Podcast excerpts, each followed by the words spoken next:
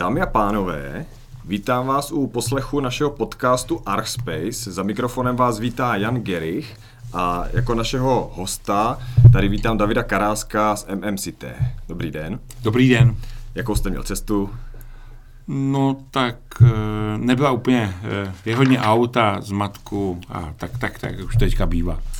K autům doufám se ještě dostaneme, ale ještě předtím eh, se chci dostat k tomu, že jste nově jediný vlastník společnosti MMCT1, značky MMCT a zároveň vedoucí designerského studia MMCT Design, tak jsem se vás chtěl zeptat na okolnosti vašeho rozdělení firmy s Radkem Hegmonem.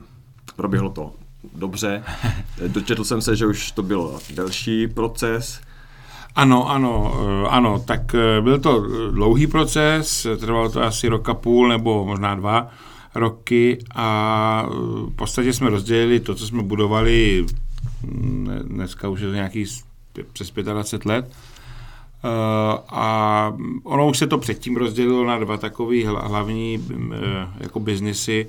Eh, jeden byl městský mobiliář, který jsem řešil já, a druhý byl, byly infrastrukturní projekty, které řešil Radek.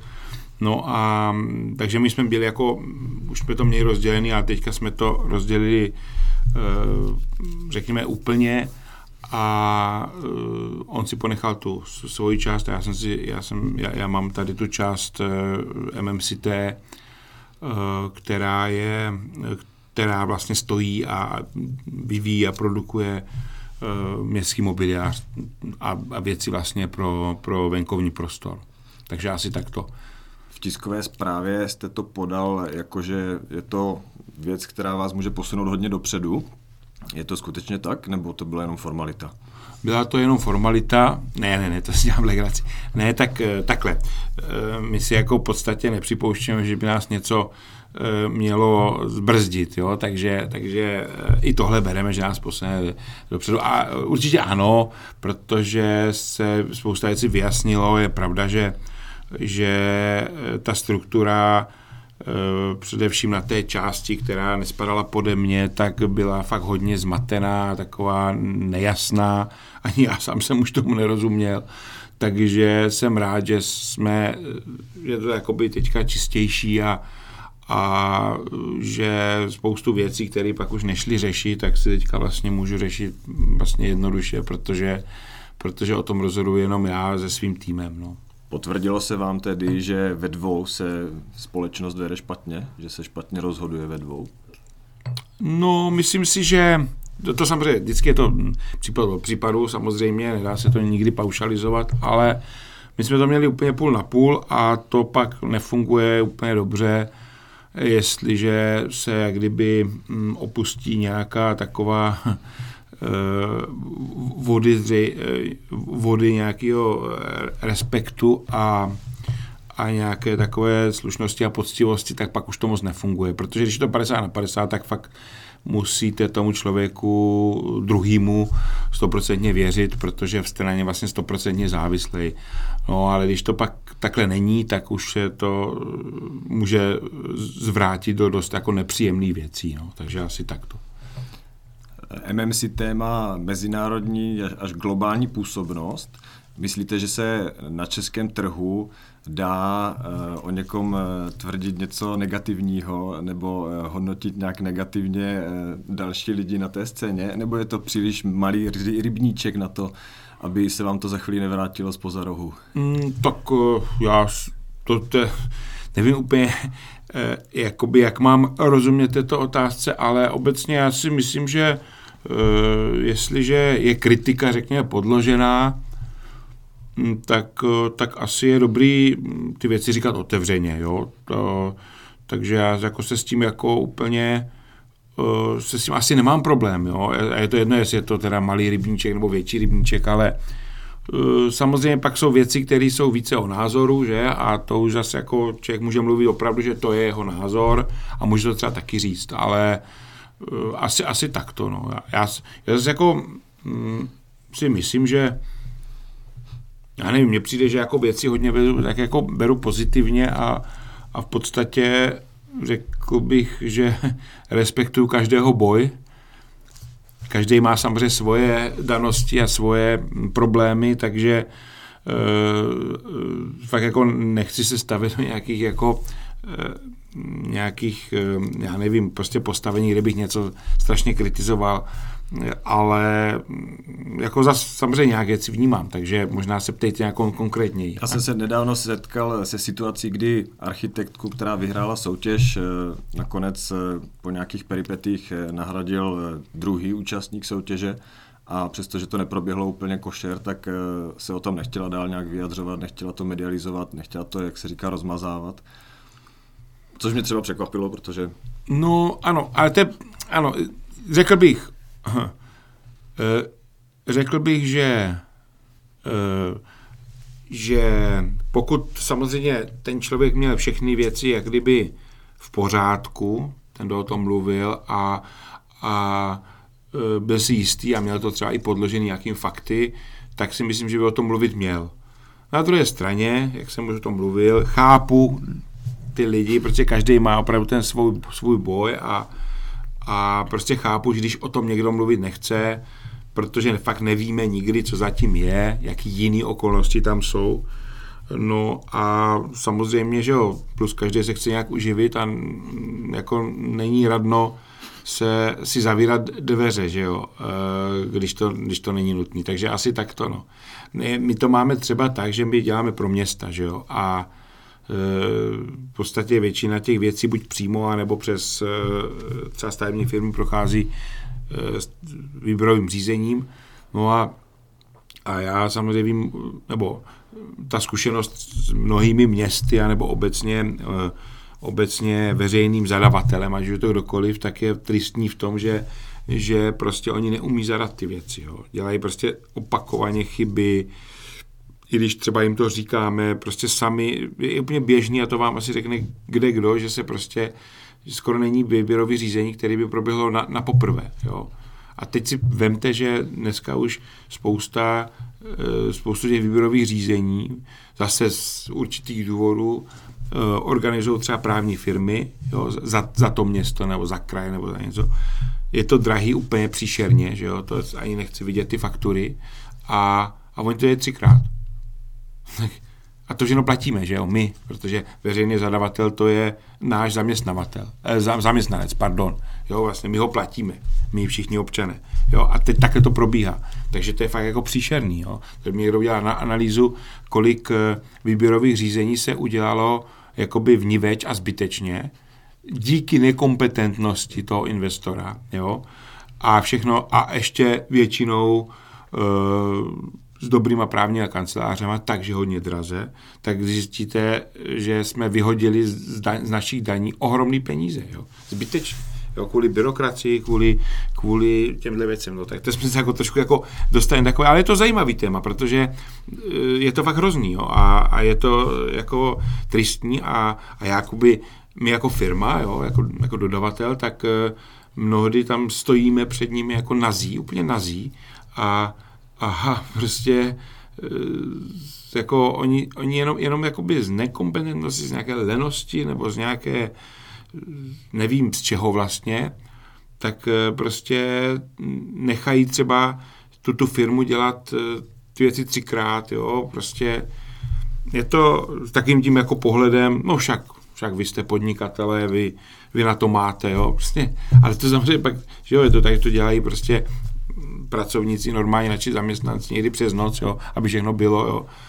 E, úplný šanony se připravují, aby všechno tam bylo, jo. A, a velmi často zbytečně, jo. Takže to jsou takový, no, je to, je to, je to, je to takový divný, no, ale teď, já jsem se trošku rozmluvil, ale proč jsem o tom mluvil? Protože právě, já to také říkám, ale zase jsou to moji zákazníci, takže nemůžu jako v podstatě ukazovat prstem, že? Ale, ale je to fakt hrozný. Jo?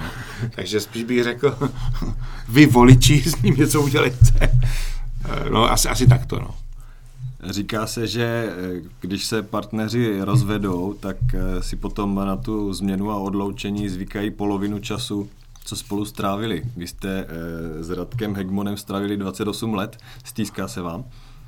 No, tak my jsme eh, posledních v podstatě deset let už eh, se potkávali opravdu i výjimečně, jo.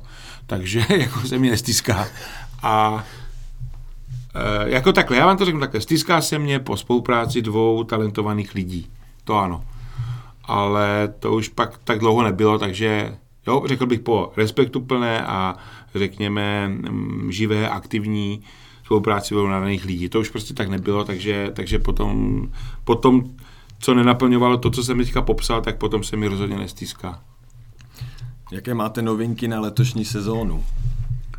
Ano, to je zajímavý. No, tak máme tam, my jsme to, to ano, my jsme to, eh, jako jak vlastně teďka máme výročí toho prvního covidu a když to začalo, tak, eh, tak my jsme si řekli, protože je to tak, že my vlastně každý rok eh, připravujeme nové výrobky. To samo o sobě je vlastně docela, hm, nechci říct úplně není to úplně obvyklý, aby firma opravdu každý rok prostě vy, eh, vyvinula prostě, my, my vždycky máme tři, čtyři, pět eh, vlastně úplně nových výrobkových řád vlastně. My skoro nikdy to máme jako jeden výrobek, ale to je vždycky celá řada.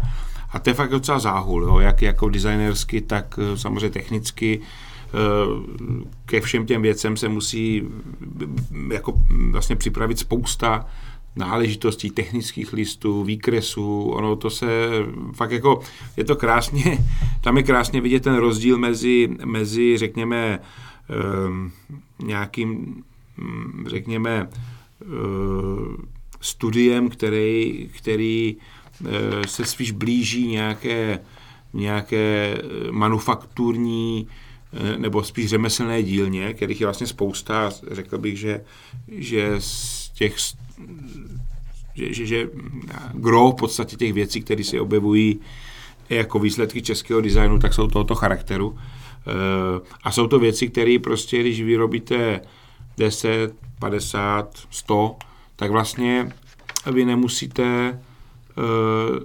vlastně nějaký vždycky vyrobíte, asi takhle, jo. Ale my, když děláme ty věci v daleko větších seriích a Eh, je to ještě tak, že třeba my skutečně ten výrobek vyrábíme třeba 10, 15, 20 let, tak my všechno musíme fakt dokonale připravit. Teďka eh, tím, že se to prodává opravdu na mnoha, mnoha zemích, tak se musí připravit technické podklady.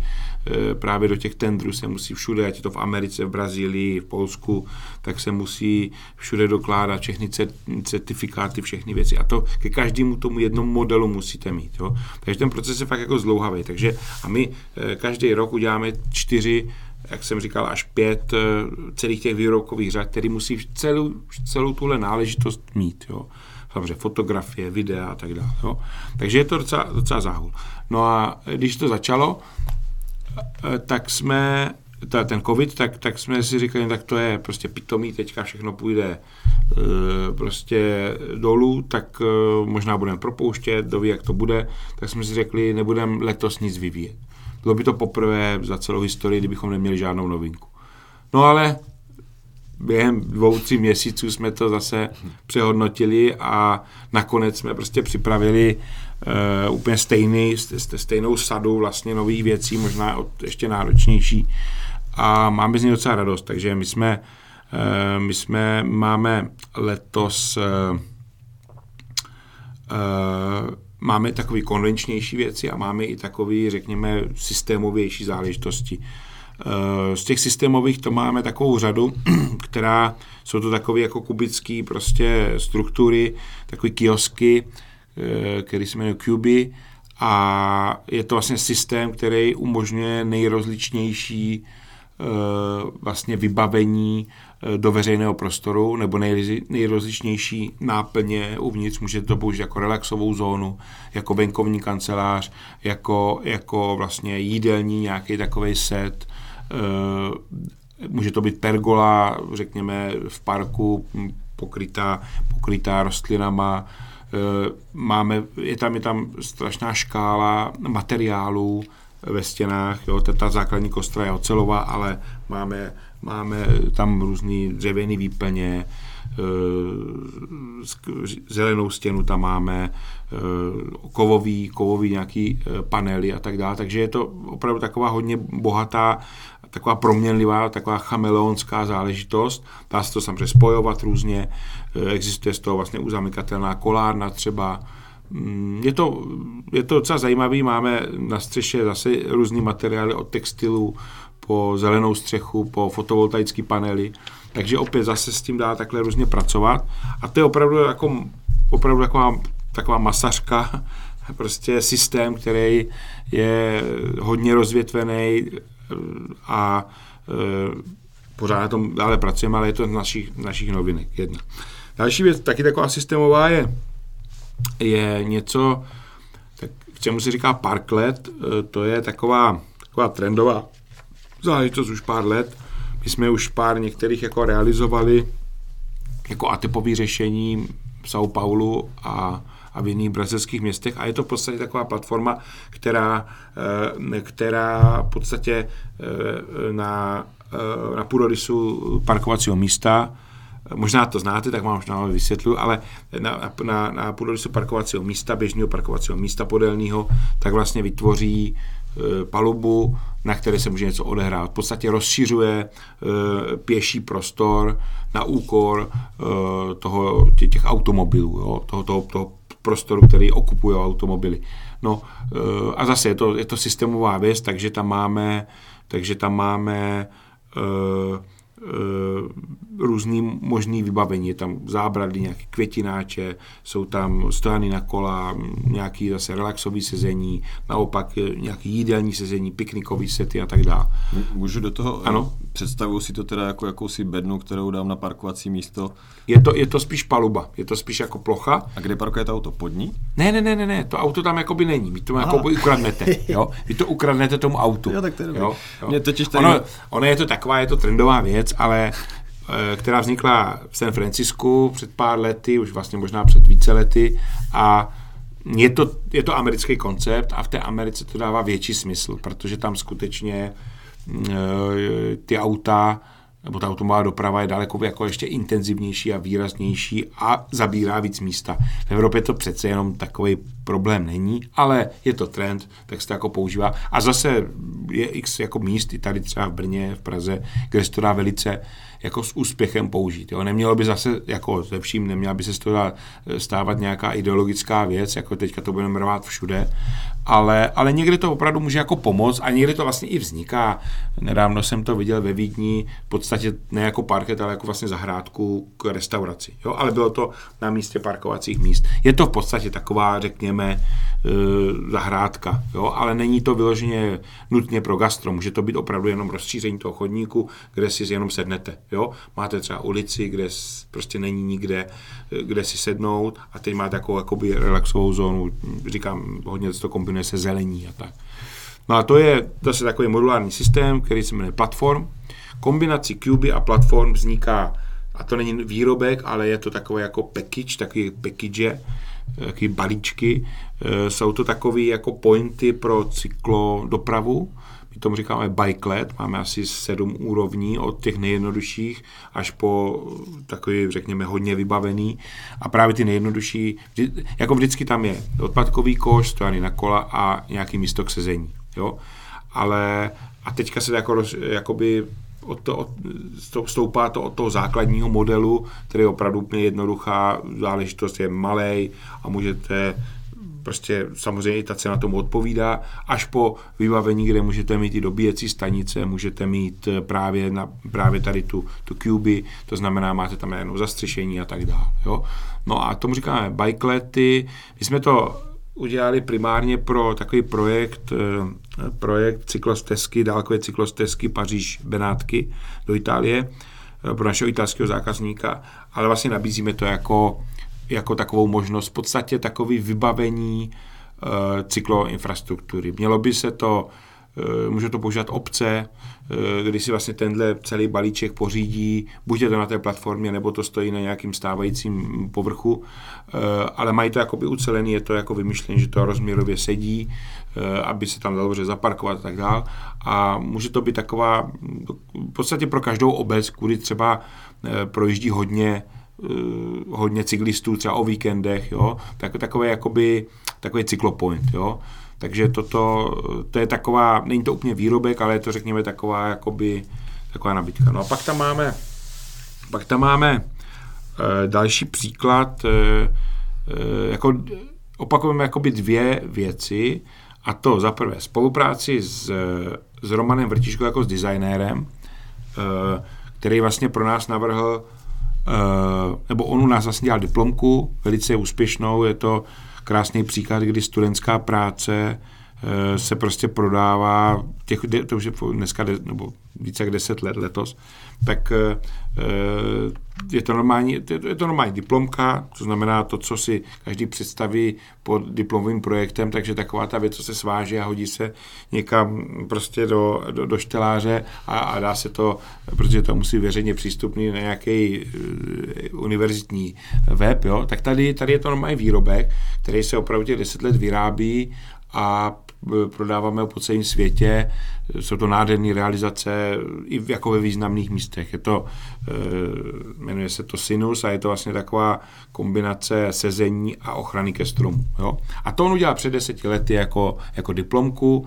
My máme ještě v katalogu od něho ještě jeho studentskou semestrální práci, eh, která jsme Limpido, takže taková stará spolupráce. A po deseti letech jsme navázali, samozřejmě potkáme se neustále, ale řekli jsme si, jestli zase uděláme spolu no a udělali jsme uh, novou lavičku, která je naopak zase velice, řekněme, konvenční, ale, nebo lépe řečeno, je to moderní, velice současná interpretace starého konceptu lavičky, která má betonové podnože uh, a má dřevěné latě. Jo? Takže úplně takový ten retro, retro koncept, který vyrábí každá druhá betonárna, většinou to vypadá naprosto příšerně, tak e, s nimi jsme udělali vlastně nějakou moderní, svěží, vlastně novou interpretaci tohoto, jako záměrně jsme se drželi jakoby toho retro, e, retro konceptu, ale udělali jsme z toho moderní věc. A je to po těch deseti letech jako e, vlastně spolupráce znovu s tímhle studiem. On dneska má studio se svým s kamarádem Laďou Žákem, takže dneska už to není jenom Roman Vrtiška, ale studio Vrtiška, Vrtiška Žák. No a a to je, to je vlastně ta naše nová novinka a v čem je to zase nový, je to, že, že jsme, že to vlastně nahrazuje náš starý výrobek. Jo? To je právě taky taková, já to mám rád tady, tu, tady ten moment, kdy my vlastně nahrazujeme věc, kterou jsme třeba navrhli před 20 lety, byla 20 let v katalogu a už jakoby skončila svůj život a my nahrazujeme novou věc. My jsme loni udělali vlastně první takovou věc, kdy jsme lavičku Diva, kterou jsme fakt vyráběli, byla jedna z našich nejstarších, možná 25 let. A velice dobře se prodávala vlastně doteď, jo. Ale už prostě jsme si řekli, chceme ji nějakým způsobem oživit a nahradili jsme ji lavičko, lavičkou Emau. To bylo loni, takže vlastně byla taková generační výměna a teďka je vlastně druhá generační výměna. Lavičku Forma, to byla ta stará, taky s betonovými podnožema, jsme nahradili novou lavičkou, která se jmenuje Reforma. od, od studia Vrtiška Žák. Tak to je další, další novinka. A pak máme další novinku, je to taková, taková takový kruhový lavice s excentrickými kruhy, vlastně taková hra s ex, excentrickými kruhy, která se jmenuje Lago. A to je vlastně naše, naše novinka je to taková, je to taková prostě hra, taková, takový kruhový struktury, zase je to celá řada, takže tam jsou asi tři, tři, eh, roz, tři, tři průměry, eh, zase pak otevřená verze, zavřená verze. Prostě je to s, s, s opěradlem, bez opěradla, jo? je to zase celá řada. Vždycky vznikne jako, jako nějaká idea a vlastně na ní se pak nabalí ty, jako více variant. No? Takže to jsou čtyři naše eh, hlavní novinky a pak tam máme další potom úpravy těch dalších řád. Vždycky, každý rok vlastně máme i e, vlastně novinky v rámci existujících řád, nějaký nové varianty, nový, nový verze, nový materiály a tak. Takže tak. Říkal jste, že není úplně běžné, že firma představuje každou sezónu nebo každý rok eh, nové produkty, nové portfolio. Eh, myslíte, že to je jeden z faktorů, který eh, vám umožnil uspět globálně? No tak já myslím, že se to dá takhle říct, protože jakoby my jsme, my jsme vždycky, a je to opravdu těch 27 let nebo jak dlouho, jsme vždycky ty věci designovali. Jo. A to si myslím, že je fakt jako neobvyklý, protože i ty největší značky eh, v zahraničí prostě často mývali portfoliu nějakou část, která byla spíš jako taková na ten prodej a byla taková, že jako držela tu ekonomiku, ale, ale ani to třeba nebyl design, jo. Byla to nějaká jako funkční věc a tak. A, a my vlastně máme všechny věci vlastně designované, jo. A nikdy jsme to neměli jinak, jo. A, a to samozřejmě nějaký to, to, to nějakým způsobem vytváří charakter, tvář té firmy. E, ti lidi si vlastně na to zvyknou. E, je to už prostě pro ně nějaká mm, vlastně je to něco, nebo je to něco, s čím si vlastně spojují tu značku zásadně. A takže je to určitě je to asi rozhodujícím faktorem, proč se nám vlastně podařilo nějakým způsobem uspět. A je to dneska v takové, v takové právě rovině, kdy my vlastně, uh, kdybychom ne, ne, nepřinesli něco nového, tak by si spousta lidí myslela, že se něco stalo. Že prostě, jo, a začali by, takže my vlastně i musíme ty věci přinášet nový, jo, protože, protože, jak říkám, prostě bylo by to, bylo by to vnímáno vlastně špatně, jo. Ale to je spíš tak jako s nadsázkou. My jsme, Eh, my jsme eh, právě v tom roce 2020 jsme jakoby plánovali, že to tak, eh, že, že to tak prostě budeme muset udělat. Jo. A je fakt, že ta doba dneska přivedla spoustu lidí k věcem, kteří by nikdy neřekli, že budou dělat. Takže i tohle bylo. Ale nakonec to dopadlo jinak. Nakonec jsme, nakonec jsme ty, ty věci připravili a to. No. Je to pro nás takový docela těžký, protože ten design je samozřejmě drahý. Jo. Jak kdybych řekl, Eh, prostě teďka dva, tři roky nebudeme nic navrhovat, tak eh, my bychom to na prodejích vůbec nepoznali, jo. Protože prostě máme to portfolio silný, o ty věci je zájem, takže bychom to klidně udělali, ale, ale samozřejmě bychom získali nějaký, nějakou ztrátu, a, která by se doháněla a rozhodně bychom hrozně ušetřili. Jo, strašně. Bychom no. zůstali, by, zůstali by nám o hodně víc peněz. Jo. A jak no. je to s udržitelností? Třeba v modě se eh, při, uvažuje o tom, že se ustoupí od eh, pravidelného střídání sezón dvakrát ročně. Jo, jo. No, e, já ještě dokončím tady tohle. Takže to je, e, bychom to mohli udělat a mělo by to své ekonomické výhody, ale prostě, protože jsme designéři, tak, tak nám to prostě nedá. Jo.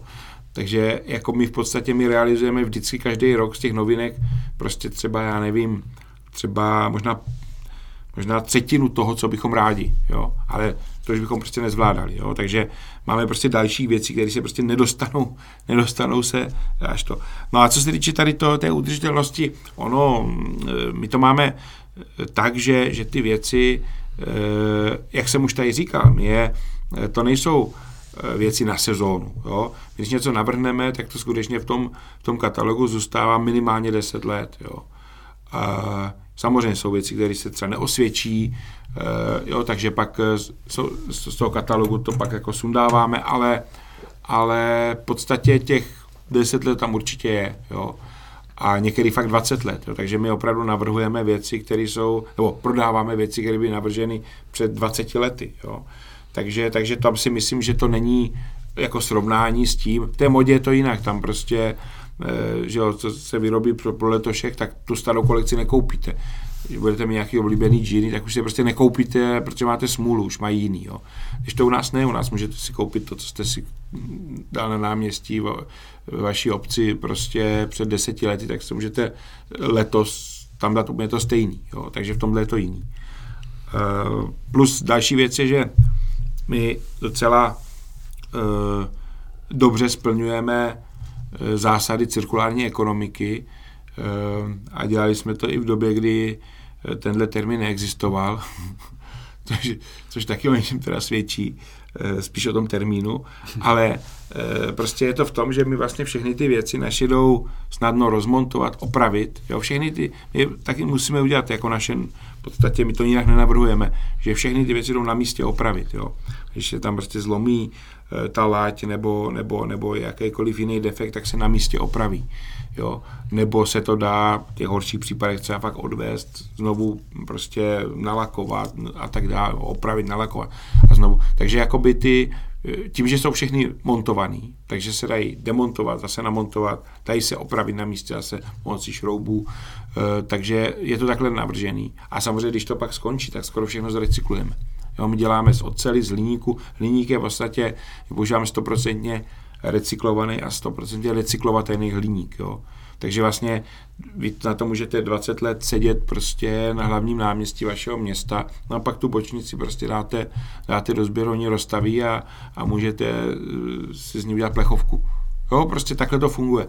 Ocel dost podobně. V podstatě eh, ta ocel, kterou pracujeme, tak je ze 40% zrecyklovaná.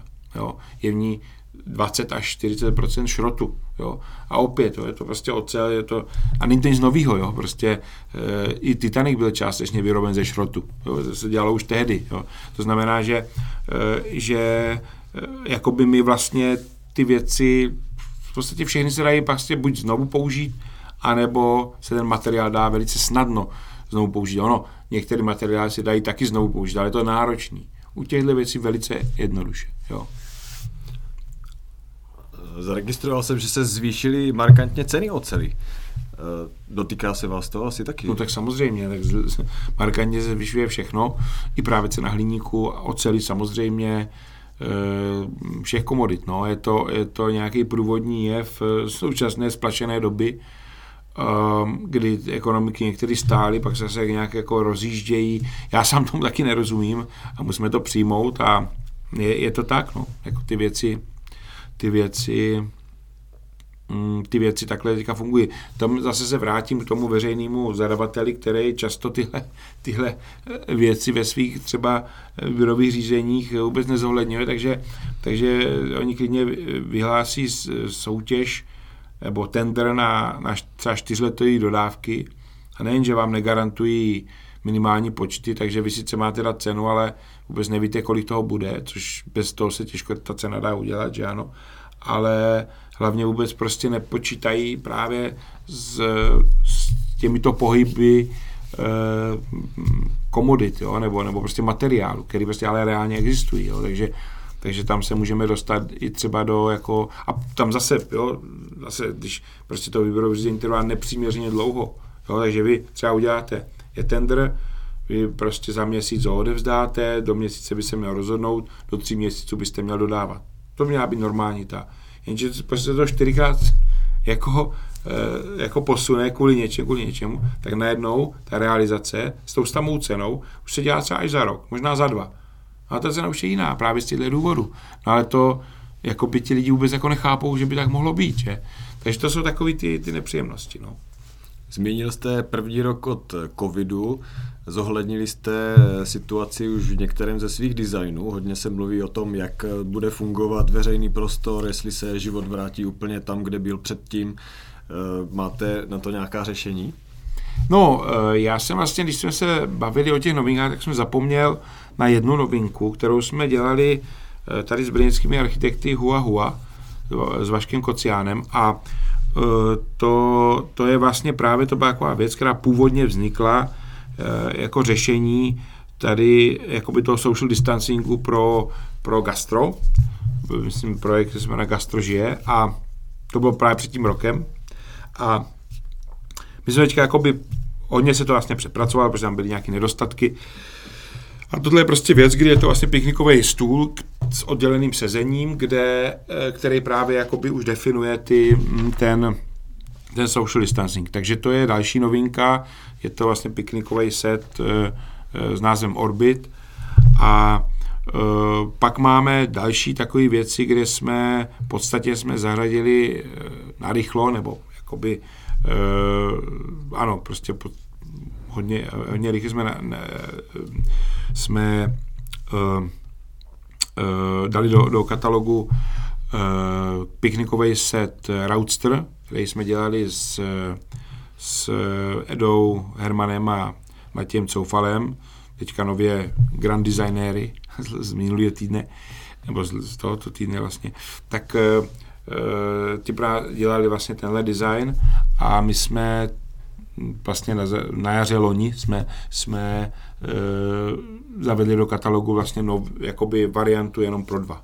Jo, takže je tam ten social distancing pro dva nebo pro jedno. Jo. Takže vlastně máte e, takové vlastně v podstatě jedno sedák s jedním stolem. Jo, nebo, nebo e, dvě, dvě sezení a jeden, jeden stůl, ale je tam, ten, ten, je tam ta vzdálenost.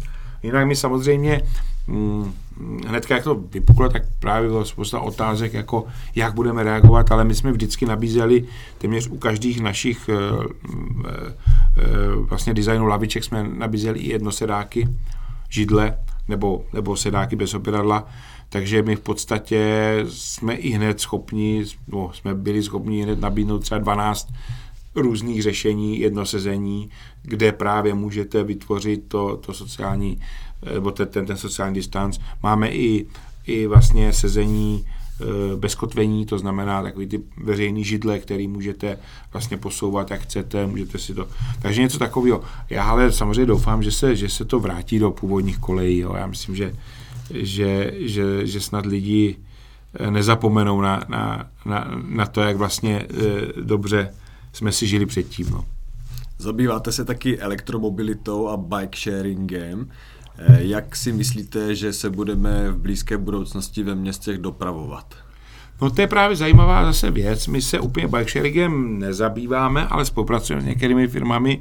Zrovna včera jsme, dneska ráno jsme se přihlásili do tendru eh, na řešení bike sharingu pro město Vídeň s, eh, vlastně s našimi přáteli z firmy Rekola a uvidíme, jak to bude, jo, je to zatím jenom v tom tendru, ale je to docela zajímavý. Um, ale samozřejmě ten bike sharing je, má, má ty svoje úskalí, že? Jako je to příjemná věc, ale zase jsou tam ty problémy s tím, že ty kola se různě pohazují, koloběžky, jo? takže není to zase, jak už tak bývá, jenom, jenom jako bezproblémová záležitost, ale, ale je to jako určitě zajímavý téma a já, já jsem jezdil na kole Eh, na kole vypůjčeným prostě už, já nevím, v kolika městech, jo, od New Yorku, Londýna, eh, Barcelona, Kodaň, jo, takže jsem tak různě takhle vyzkoušel, ale je to příjemný, samozřejmě, když někam přijedete zdaleka, tak je to jako docela dobrá, dobrý způsob přepravy, jo. No, takže tak, no a elektromobilita, my máme, eh, máme nějaké možnosti vlastně nabíjení elektrokol, takže jsou tam takovéhle možnosti. Otázka je, že Eh, jako že si to asi nabíjíte spíš doma a tak dále, no. ale jo, jsou to taky, jako počítáme s tím, no. Řešíte taky Smart Cities, eh, ve kterém jste třeba byl, mohl byste popsat nějakou zkušenost? No Smart Cities, to ano, to jsou právě tady ty, eh, jeden z těch trendů, spíš jsme dneska svědky takových těch jako té, té rychlé proměnosti těch trendů, jak ono to asi tak, no prostě je to, Eh, je to, je to, je to hrozně, jak to jako hrozně rychle jako mění, jo. ale my jsme taky připravili nějaké věci v rámci jako Smart City, ale eh, dívali jsme se na to skepticky a proto jsme, proto jsme připravili jenom věci, které dávají smysl. Jo.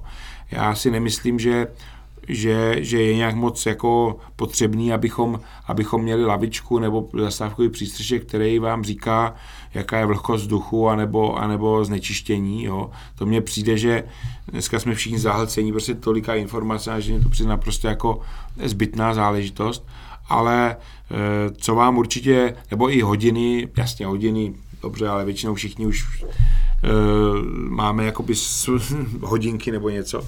Takže přijde mi, že tam je hodně, že tam se hodně jako dává, eh, hodně těch trendů Smart City je takových jako spíš technických hračiček, eh, který vlastně nikdo nepotřebuje. Jo? Hmm. A my jsme to jako s tom přistoupili jinak, řekli jsme, co opravdu je v tom městě potřeba a zjistili jsme, že fakt jako je, nebo zjistili, asi to není nic jako objevného, ale je to prostě tak, že dneska máte všechno, téměř všechno v telefonu. Jo. Takže my třeba máme i lavičku z, jako z Wi-Fi, ale v podstatě to není moc nutný, jo, třeba v Americe to vůbec nechápou, proč měla mít jako něco jako veřejnou Wi-Fi, protože tam mají všichni prostě všechno v datech, jo. Takže, takže, ale my to nabízíme, protože to někde chtějí, takže máme tu možnost, ale eh, všechno máme v těch telefonech, jo, jsme pořád připojení. A, ale co nemáme, je ta energie. Takže nám dává to hlavní, hlavní smysl opravdu e, to nabíjení. Jo. Myslíme si, že, že možnost nabít si telefon by člověk měl mít v tom, v tom městě v podstatě poměrně v husté síti. Jo? Takže proto třeba naše lavičky, které mají USB nabíjení, dávají smysl. Jo? Eh, je to takový to, když prostě jenom potřebujete si na pět minut dobít, abyste si zavali taxíka, nebo se podívali, jestli vám ještě něco jede někdy ve dvě ráno, jo? tak to prostě má smysl. Jo? Eh, nikdo ne, neočekává, že tam tři hodiny nabíjel si telefon jo, jakoby od, to, od, od nuly. Jo. Ale jo, jsou takové ty rychlé možnosti toho a to si myslím, že je, fakt do, je to fakt jako chytrý, chytrý zařízení nebo chytrý vybavení toho města. Jo, e, samozřejmě je taky dobrý, když e, nebo obecně všechny věci, které, hm, kde kam vede elektrika, musíte napojit na síť. Že? Takže pak je dobrý, když máte možnost, která nemusí být napojena na síť. A to jsou fotovoltaické panely. Musíme říct, že samozřejmě ty fotovoltaické panely, ačkoliv e, spousta lidí si myslí, že to je naše spása, tak oni mají e, strašně mizernou účinnost, takže takže jakoby i to jejich užití je takový, jako e, není úplně ideální, ale ta lavička s tím fotovoltaickým panelem uh, vám umožní ho vlastně tu věc instalovat někam, kde, kde byste prostě ten, ten kabel přívodní prostě ne, buď by to bylo strašně drahý, nebo byste, jo, že ve městě museli byste mít spoustu povolení, takže a, a když máte lavičku, která má fotovoltaický panel, umí nabíjet, tak vy tam můžete v podstatě dát třeba příští týden. Jo, na to mi se jenom položíte. Takže to si myslím, že je jako za chytrý řešení pro určitý místa. Jo. No, máme tam i zelený střechy, zase to je taková ta věc, která je opravdu v tom třeba přehrátým eh, letním městě eh, to vylepší prostě to mikroklima, zároveň to absorbuje nějakou tu, tu bouřkovou vodu. Jo, je to docela zajímavá věc a funguje to, máme to vyzkoušený, máme takový systém, poměrně lehkých panelů z recyklovaného textilu, do kterého se zapěstovávají rostliny. Takže je to, je to docela funkční záležitost. Jo, takže takovýhle jakoby nějaký vybavení chytrý, eh, nebo chytrý, takový jakoby trošku pokročilejší, že jo, tak, eh, tak tam máme. No. Co říkáte, zmínil jste eh, sám Czech Grand Design, co říkáte na letošní výsledky? Uh, jo, já myslím, že, že uh, tak já si musím teďka vzpomenout, ale já myslím, že uh, asi bych k tomu neměl nějaký výhrady. E, Edu, Edu s Matějem známe velice dobře, jsme spolupracujeme vlastně od, od školy, od jejich školy, jo. zase Eda u nás dělal diplomku, e, takže jako já je trošku považuji za, za, za naše děti, protože si myslím, že se u nás možná to nebudou slyšet rádi, ale myslím, že se u nás hodně věcí naučili. Takže si myslím, že je to dobrý výběr, řekněme tady v té hlavní kategorii. Myslím si, grafický design je taky se mně zdá, taky to známý, známý osoby a taky se mi to líbí, takže já myslím, že, že ten výběr je asi v pořádku. Zvolili vás letos podnikatelem roku z Línského kraje. Mm-hmm. Co na to říkáte? No, tak pro mě je to takový paradox skoro, protože Eh, protože mám pocit, že, že si denně přesvědčuju o tom, že žádný podnikatel nejsem, že tomu vůbec nerozumím. Eh, takže, takže jsem byl fakt překvapený, že to vás někdo nominuje, že jo, tam ne, nehlásit, někdo vás nominuje, někdo, na, někdo mě nanominoval a uspěl jsem i v tom celostátním kole, jsem vlastně byl finalista, takže jako je to, bylo to pro mě takové překvapení a, a připadal jsem se tam tak jako, eh, jako na výletě, řekl bych, v území, který mě třeba není úplně vlastní ale, ale jako bylo to určitě zajímavé a samozřejmě nějaké výsledky za náma jsou, takže, takže si myslím, že to asi dává nějaký smysl. Byl jste u založení asociace českého průmyslového designu. Jak se to tam vyvíjí? No, to je, to je zajímavá věc. To si myslím, že je fakt jako skvělý nápad. Hlavně Janis Zelinsky. A vlastně je to a je to taky zajímavé, že to je vlastně združení výrobců.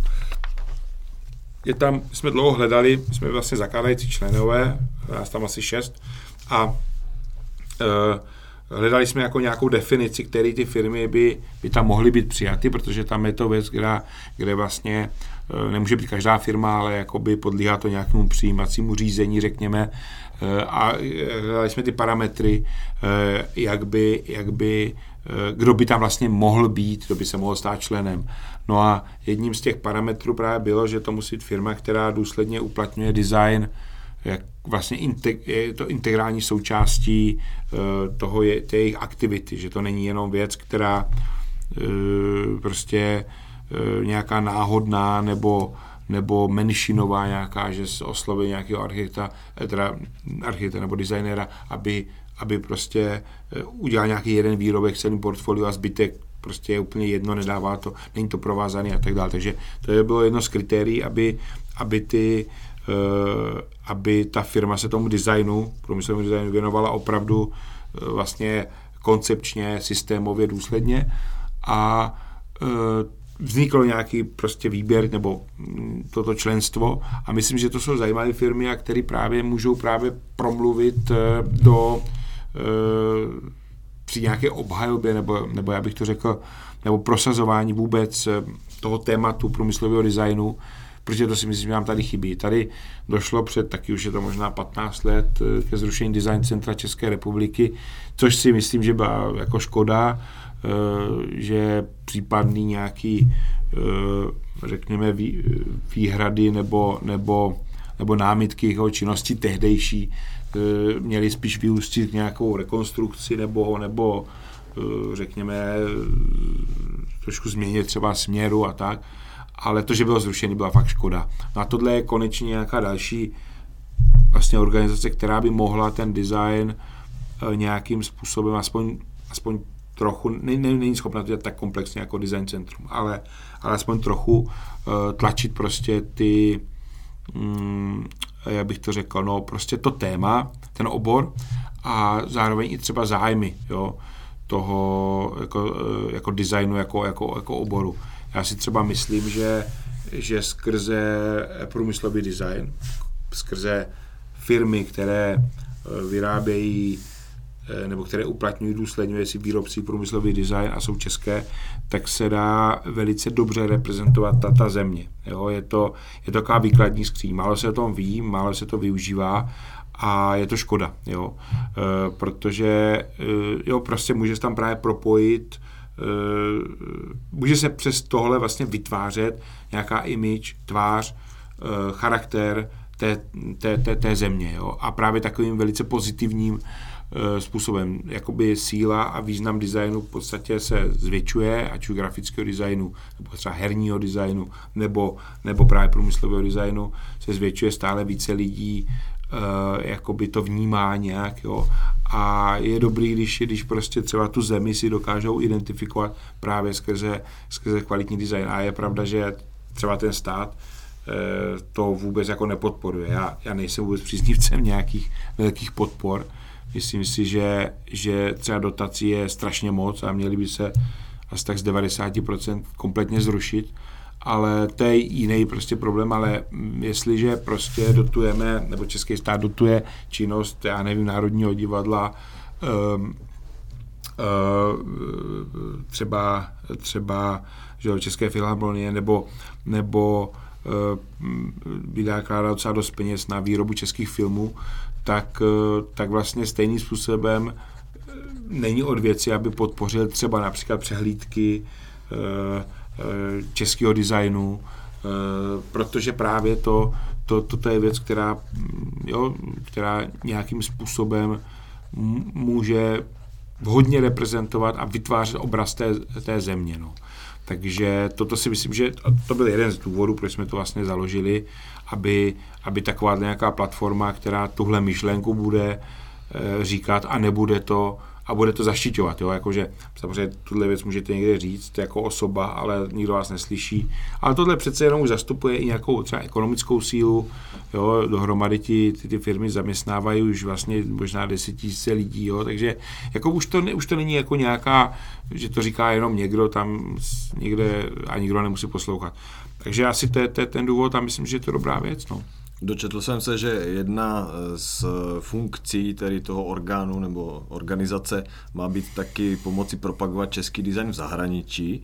Vy sám říkáte, že designéři u nás by měli uvažovat minimálně v evropském kontextu, když něco navrhují. Myslíte si, že by se český design mohl stát eh, fenoménem eh, jako třeba skandinávský design nebo italský design? No, eh, ono obecně dneska už tady tyhle fenomény národní trošku Eh, jako vstupují do pozadí právě díky globalizaci, což někdy může být problém, že se jako vytrácí, řekněme, taková nějaká identita, ale, ale to nevadí. Myslím si, že, eh, že určitě bychom o to měli usilovat. Jo. To je právě to, že my, eh, my si podle mě obecně jako Češi i jako, jako Česko dáváme hrozně malý cíle, jo. hrozně malý ambice. Jo. To, jak si pořád říkáme, že jsme malou zemí, to je, jedna z největších lží, která, kterou si prostě pořád o sobě vykládáme a tím se v podstatě pořád srážíme. Jo. To je, když by běžet prostě vyběhl na, na, jako do závodu a pořád si říkal, ale já vlastně jsem malý, já vlastně jsem slabý, já, tak by nikam nedoběhl, že? A my tohle vlastně od kolibky říkáme, že jsme malá země, ale my, my jsme v podstatě v Evropě existují dneska stejný počet větších zemí jako menší zemí, jsme prostě uprostřed, jo. A takže nemáme si říkat, že jsme malá země, ale má, máme si víc věřit a, a například máme mít ambici vytvořit třeba uh, jakoby uh, český design se silnou identitou. Jo. Máme si tu ambici dát. A ono, to je takový věc, že ono by to ani třeba na, na, na, na, na úrovni e, prostě toho státu by to ani nestálo moc vlastně peněz. Jo. Kdyby prostě uspořádal nějakou výstavu, nějakou přehlídku, kdyby, kdyby třeba podpořil nebo e, kdyby prostě eh, třeba každoročně v Miláně na tom největším eh, vlastně eh, veletrhu interiéru nebo obecně jako designu, kdyby prostě tam byla hm, kvalitní česká expozice, kterou prostě nikdo, žádná firma prostě sama nezaplatí. Jo. Takže prostě kdyby tam prostě takhle byla a byla tam třeba 10 let, každý rok, kdyby se takhle dělalo, tak by to extrémně pomohlo image země. Jo. A stálo by to kolik? Třeba kdyby, kdyby, ta, kdyby ta, ta, ta expozice třeba stála 5-10 milionů, jo, tak si to vemte v těch, tom celým, jo, že to byla prostě poměrně levně pořízená eh, pořízená propagace země. Jo. A v tom Miláně tam jezdí z celého světa. Jo. Tam prostě by to bylo vidět. A samozřejmě tam jsou, tam je norský design, tam má prostě stá, stánek nebo prostě expozici rakouský, eh, švédský, Jo, vše, všechny tady tyhle země, Poláci jsou třeba silní v podpoře eh, podpoře eh, těch, těch jako svých designerských a, jakoby firm a tak dále. Takže to je, to je věc, která tady jakoby chybí, jako tady chybí spousta, spousta jiných věcí, protože to je zase, jo, jako kdyby ten, ten veřejný ten veřejný subjekt prostě neumí jakoby pracovat s těmi věcmi. To je, to je hrozná škoda, no. V jednom facebookovém postu jste napsal, že čistá výtvarná kvalita se obejde beze všeho aktivismu a uměle přidaných významů. Nevěříte na politiku v umění? No, nevěřím, přesně tak, přesně tak. Jo, jo, to je úplně přesný, protože a ono tak je, jako když se, když se podíváte, tak to, co vám na dějiny umění, tak vlastně ty, ty věci, co jako jsou nejsilnější, tak buď vůbec nikdy žádnej, žádnou angažovanost neměli, nebo ji měli, ale už jste ji dávno zapomněl, nebo vůbec ji nerozumíte, protože, protože e, jako zůstala ta čistá výtvarná kvalita, jo, nebo krása, síla. A e, to, to je vlastně nejsilnější. Jo. To, je, to je prostě nejsilnější. Jo. Já třeba úplně mě fascinuje to, co dělá e, Olafur Eliasson. Jsou nádherný, výtvarný, krásný věci, úplně jako fascinující. No ale prostě on do toho cpe tu ideologii a to je, to je v podstatě škoda. Jo? A je to krásný příklad toho, že to vůbec nepotřebuje. Jo? Že vlastně je to tak silný, že tam tady tyhle věci jsou spíš balastem a naštěstí v tomhle případě to neníčí to, to dílo. Jo? a na, u něho jsem si naprosto jistý, že to vyšumí, tady ty, ty dobové řeči a zůstane to dílo, což je dobře, ale je to jako, jako nadbytečné. A u některých to jako ničí to dílo, jo, a je to prostě škoda. A samozřejmě mm, jako je to přeceňovaný, že jo, mm, jako ten, to umění by mělo, ale i design samozřejmě, jo. E, u toho designu je to ještě o to směšnější, protože e, to je právě to, že e, vytvořit kvalitní výrobek, ať je to hrnek, židle, lavička, automobil, vytvořit to kvalitní dílo, kvalitní design, Eh, tak aby to zaprvé fungovalo, aby to eh, bylo, aby vám to jakoby rozvibrovalo nějaké emoce, aby to bylo prostě krásný a aby to eh, bylo za nějakou cenu, kterou aby to nebyla prostě šper, který si nikdo nemůže koupit, ale aby to bylo prostě za normální cenu, tak to je extrémně těžký. To je jako, a všichni se to snaží a málo komu se to podaří. A je to extrémně těžký. A teď jakoby design si jako řekl, že to je málo. A to není málo. To je strašně moc. Ale právě tady v té, v té současné ideologické hysterii si ti designéři nebo ten obor si myslí, že je to málo. A tak tlačí ty designéry do toho, aby se jako vyjadřovali k tomu a k tam tomu a k tomuhle. A je to ve smyslu jako fakt směšný. A o to, vždycky je to směšnější ještě s pohledem, jako takým světním pohledem, 10 let, 5 let, no to už bude úplně, to už bude úplně k popukání. Jo. A je to škoda, protože kdyby ti designéři věnovali to úsilí a to všechno prostému vyrobení kvalitní věci, která slouží člověku a kterou třeba mm, ten člověk eh, díky té jeho kvalitě, díky té jeho kráse, jak technické kvalitě, ale i té, té estetické kvalitě, ten člověk prostě nevyhodí po roce, po dvou, ale opravdu to používá dokonce jo, v těch ideálech se to stává sbírkovým předmětkem, eh, jo, že se to sbírá a tak dál, tak, eh, tak to, eh, to je jakoby ohromná hodnota, jo, ale dnes se to spoustě lidem, a já tvrdím povrchním lidem, se to zdá málo. No, to je prostě škoda. Já jsem jako takovou pěknou, pěknou, pěkný zážitek z Milána právě, už teďka nevím, který rok, rok to byl, ale uh, asi 2019, myslím, kde, kde v Trienále bylo, byla veliká výstava, e, něco jako Nature Future, já už nevím, prostě bylo to právě o ekologickém designu a, a bylo to z celého světa. New York Times otevíral Miláno touhle výstavou, jakože to je nejdůležitější v Miláně. Já jsem tam byl. Zaprvé to bylo ne, jakoby ne tak rozsáhlý, že to prostě se nedalo vůbec skonzumovat. E, za druhý to byla prostě z velké části přehlídka úplných spekulativních, ale trendových nesmyslů. Eh, v podstatě, abyste pochopil, skoro každou věc, abyste pochopil, jak se musel k tomu přečíst prostě text a čtverkový, jakže podle mě já tvrdím, že to nikdo, tu výstavu nikdo ani jakoby ne, nevstřebal celou. To nebylo podle v lidských silách, jo. Takže tam spousta chodilo, ale nepochopil z toho nic, jo.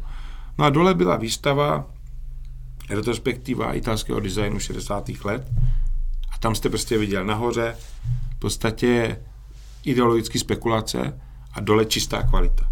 Tam prostě každý kousek byl prostě, prostě bomba. Jo. A to, to, to byl ten rozdíl prostě těch hodnot. No. A my bychom se měli možná se vrátit tomu, co dělali ti italští mistři 70. 60. letech a, a ne, ne, jakoby eh, ne, ne, nesnažit se jakoby následovat volání šílených kurátorů.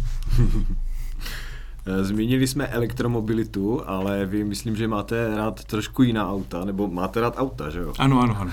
Co máte za auta?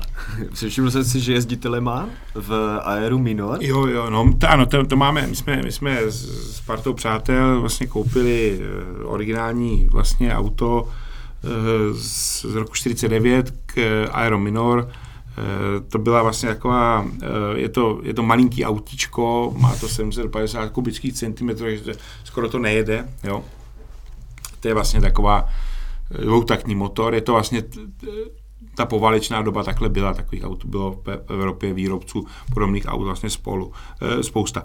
No a, a, a tedy ten tým Aero s Kratnerem a Sutnerem se vydal do Le Mans a tehdy vlastně vyhráli tu třídu.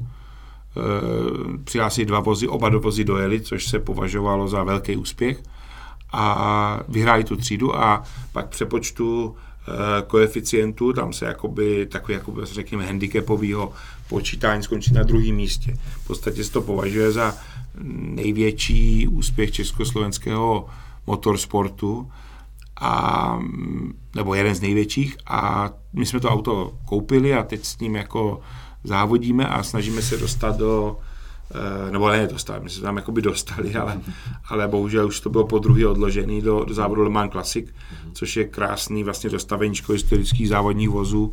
Eh, je tam takový parametr, že tam můžou startovat jenom auta, který tam kdysi startovali, jo, takže eh, a musí vás tam přijmout a není to úplně jednoduché se tam dostat a my jsme se tam dostali, ale ještě jsme nejeli, protože i letos to posunuli, jo, takže, takže tak. No. Tak děkuji za rozhovor a přeju hodně štěstí. Děkuji, děkuji taky.